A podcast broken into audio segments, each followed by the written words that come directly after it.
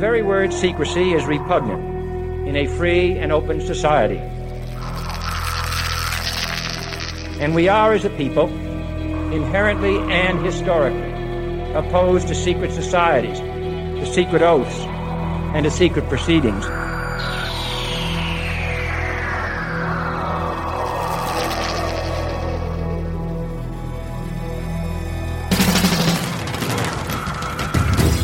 Questions you always had, the answers you were never given, the place to seek the truth.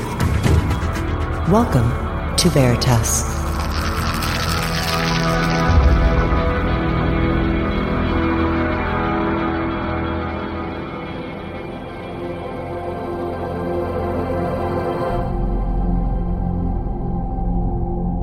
Greetings to everyone around the world, and a warm welcome to another edition of Veritas at veritasradio.com. I'm your host, Mel Fabregas, and I sincerely thank you for joining me once again. And if this is your first time, or if your truth journey brought you here, welcome home.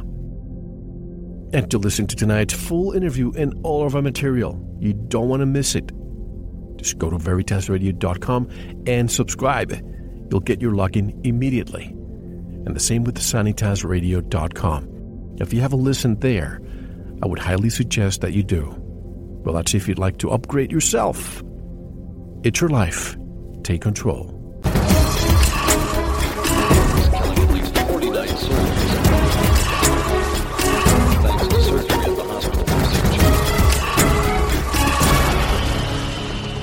And I have some good news for those of you who still have not joined Sanitas.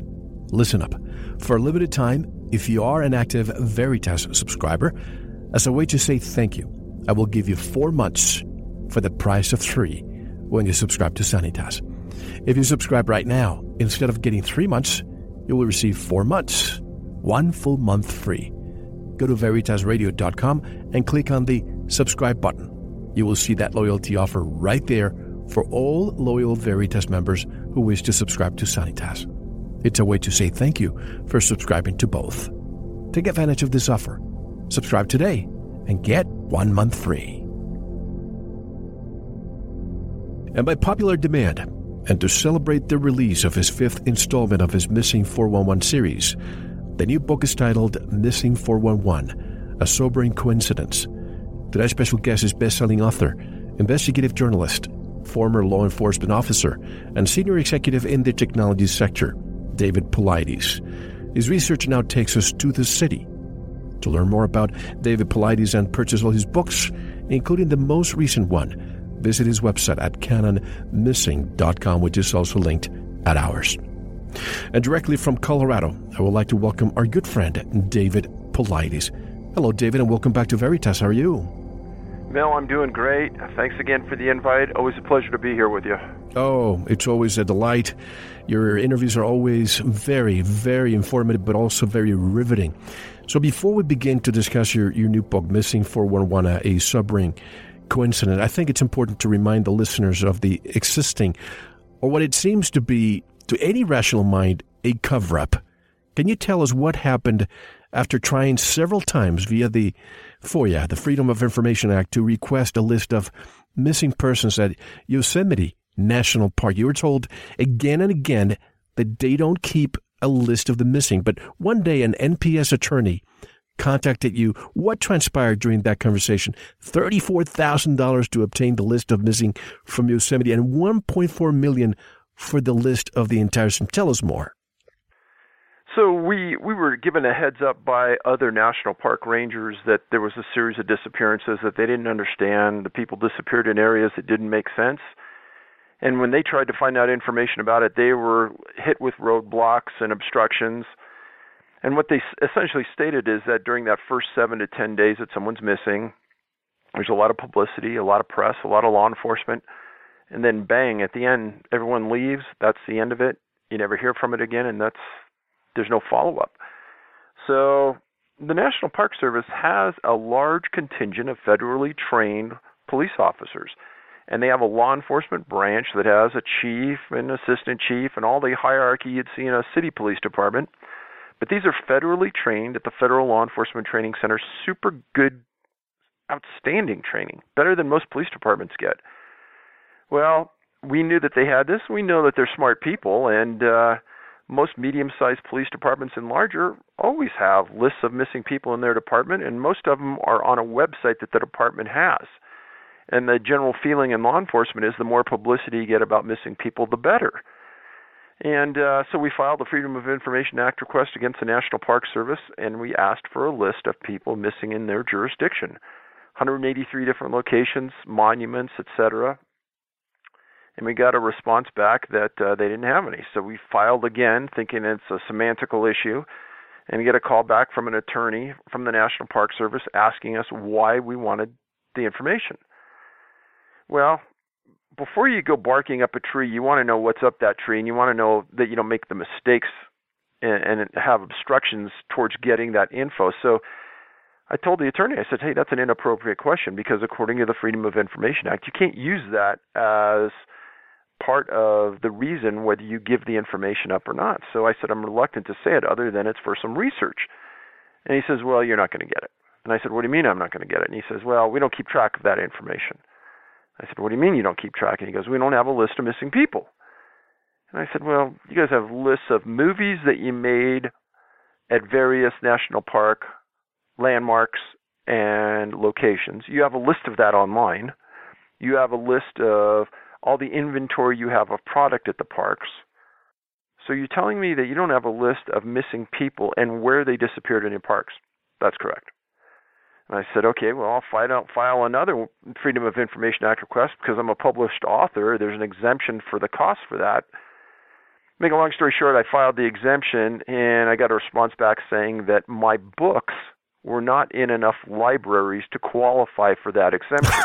That's laughable. So we did a lot of research, and there's no such thing. There's no such requirement that you have to be in a certain amount of libraries. It just says you have to be a published author. And then they came back and said because you're not in enough libraries, it's going to cost you thirty-four thousand dollars for a list of missing people from Yosemite because we don't have it. We're going to have to put it together. And then if you want it from our entire system, it's going to cost you one point four million dollars. Now, piggyback to that, I filed the same sort of Freedom of Information Act request with the United States Forest Service. And they came back with almost an identical response saying, We don't have a list of missing people from our jurisdiction. So, it's unbelievable to me and everybody else who hears it. So the question is if they're charging 34000 what is the 34000 for if they allegedly don't have a list? So what they said was is that they'd have to put together that list if we pay the money, and it's going to be time for their staff at sixty dollars an hour to research it and to put the list together. Did you ask them why don't they have a list? If somebody gets lost, why don't they keep that? I, I, I know I've asked you this question several times before and you've answered, but just to refresh the memory of our listeners. Well, their response, you will almost buckle over with laughter uh, this came from the head of the Freedom of Information Act uh, contact in Denver, uh, a woman named Clarice Wilson, uh, Charis Wilson, that works for the National Park Service in Denver. In an email, she told me, We don't need to put together a list because we rely, and this is a quote, on the institutional memory of our employees for that information. So if you lose 100 people in one month, you expect everybody to remember everything, every detail. Well, I almost responded back and I said, if it's that easy, then why charge me 1.4 million? Let's just rely on that institutional memory. Hey, I'll donate a, a spreadsheet to them. I'll, I'll even put a voluntary work of people to just add those to a list.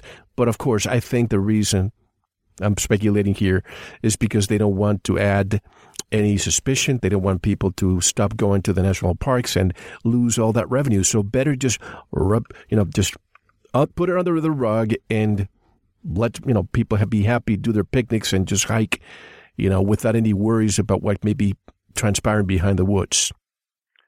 Well, as a as a real good journalist told me probably two or three years ago now, said, "Here's an angle for you to think about: is that if the Park Service is aware of some issue of liability on their property, and they do nothing about it, then they are liable from that point forward if anything happens. If they claim ignorance of an issue or they don't claim they don't know of an issue, then there is no liability on their behalf. So Dave, if you have, you know, dozens of people missing from Yosemite and they claim that they don't know that it's a problem, then really there's no liability. So the next person that disappears, the Park Service can just say, "Well, wow, we we didn't real, realize it was that big an issue." Do they have some kind of disclaimer where we're not responsible for disappearances, loss of or stolen items? You know, usually what you see in a commercial establishment in the event that this happens. Uh, there may be one, but I would uh, I would guess that when you entered the park, you would have to be presented with that or have to sign something, and you never do. Right, right. Now, after many years and thousands of hours of investigative work, have you determined where the largest cluster of missing people fitting your profile is? Oh, without a doubt, it's Yosemite National Park. Is that because it's the largest park? No, no, I, I don't think so because there's disappearances that go back oh, 50, 60, 70 years that we've documented where there's been almost two people at a time or two people with identical backgrounds missing from the same school and the parents write documents to the president saying hey there's no way our 26 year old son would just vanish from the floor of a national park we're requesting that the military comes in and searches this was sent to Eisenhower I went to the Eisenhower library got a copy of the letter and Eisenhower just completely ignored it so this has been going on a long time. It's incredible that in this day and age, we just can't have a database to be able to, to track. Now, David, for years, and this is the focus of today's interview, for years you stayed away from investigating missing people in cities in the in the uh, urban areas because the disappearances could easily be attributable to someone being abducted by a gang member, an angry former husband, fill in the blanks, etc.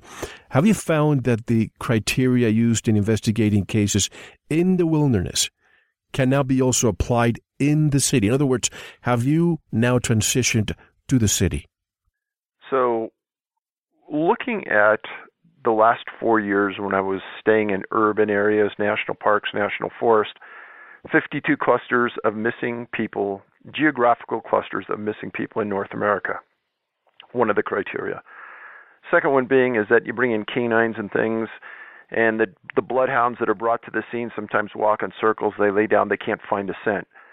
Third issue is sometimes the search and rescue teams have searched an area dozens, maybe walked a trail hundreds of times. They're just about to give up, or they do give up, and a volunteer goes into the area the next week, and in the area that's been searched a hundred times, bango, they find the victim right in the middle of the area that had been searched. So those are a few of the criteria that we've established in those rural areas. Uh, I got to give credit, part of this credit, to George Knapp, uh, investigative journalist in Las Vegas. Uh, he and I talk all the time, and he said, "You know, you're gonna you're gonna migrate to the city. Trust me, because you've laid out a finite set of criteria. If you stay to that and you go to the city, and you're going to be surprised, I think, because there's going to be disappearances there." And it kind of shook me up one time when he said that, but I started paying attention, and over the following three or four months, I was reading an article about uh, a city in Wisconsin where a series of young men in college disappeared. Uh, they were found in the river, and the cause of death was drowning. And the coroner say, stated that uh, sometimes they couldn't determine the cause of death, but in the times they could, they did drown and that the dogs that went looking for the people couldn't find a scent from the place they were last seen. And that, that raised my interest. And that was probably the kickoff point.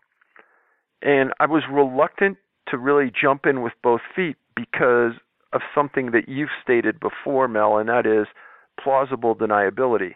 If I step into this arena, it's going to be easy for naysayers to really come out and say there is nothing here. It's just drunk college students going out and finding their way to the water and disappearing. But I found a series of cases where medical examiners stepped up. Sometimes it was a secondary autopsy paid for by parents. Other times it was just straight up law enforcement people saying, "Hey, they they got in the water somehow, but how they got from the point they were last seen to the water, we have no idea because there's no evidence how they got from A to B." And then other times the autopsy said, well, yeah, we found them in the water, and they've been missing for four weeks, but we can only prove they were in the water for a week. This goes back to what I stated earlier about victims are often found in an area that had been searched many times. And I don't think that search and rescue people or canines are inept. I don't think the people were there when it was searched. They came back later and they were placed there somehow. I don't understand how, but this new book proves beyond a doubt, based on coroner's findings, that this is happening today around North America and five other countries that I can prove that people are getting placed back in the water and they're dead. Where they've been the entire time, don't know. And that's the question. What happens to, to them?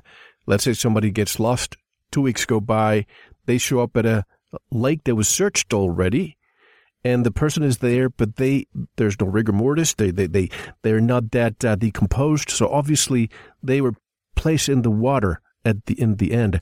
But before we begin discussing the cases in your new book, I remember your last book, The Devil's in the Details. You found some common denominator there, or common denominators, such as high level of intellect in the missing, other common traits. What have you found in, in city cases? Anything in common because I started reading the book, and in the end, a lot of the cases seemed so similar, almost as if the script is being played by the, if we say, perpetrators. Exactly correct. So, if people were were dying and finding their way into the water somehow, you would think that there would be alcoholics, the drunks of the world, the vagrants sleeping on sidewalks, they get drunk, they stumble into a bay, a pond. They they'd be the ones you would expect being found. But in all my research, there isn't one of those type found. The type that are being found that I've written about are the smartest and the best of the best in that college age bracket.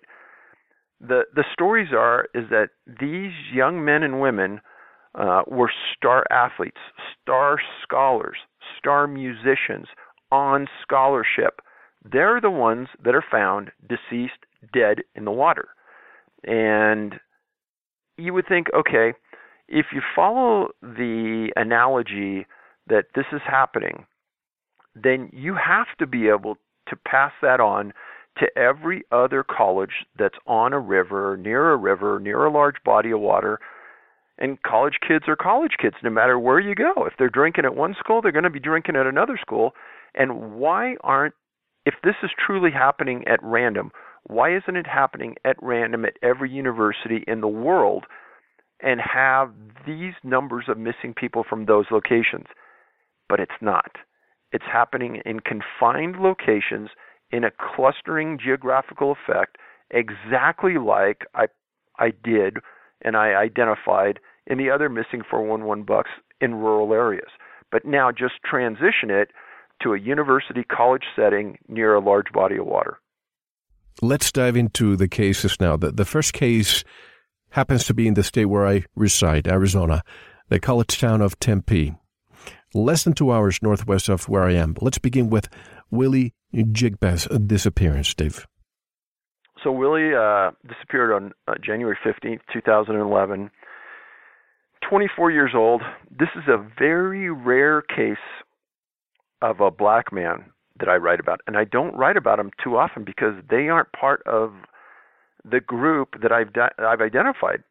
Uh, but some articles said that Willie was a former Arizona State University student. That wasn't true. He was raised in San Jose, California, location where I was raised. Graduated from Leland High School. 2009, he left for Tempe. And in 2011, he was about to start a new job at Kona Grill his background was he was a big athlete, 49er fan, Giant fan. On January 14th, later in the evening, he went to a party with his friends at a place called the Sotelo Apartments in in uh, Tempe. Uh, late at night, the party got too big, so. Thank you for listening. To unlock the full two hour interview, including video formats, downloads, transcripts, exclusive articles, and more, subscribe to Veritas Plus now. Gain access to our entire archive dating back to 2008.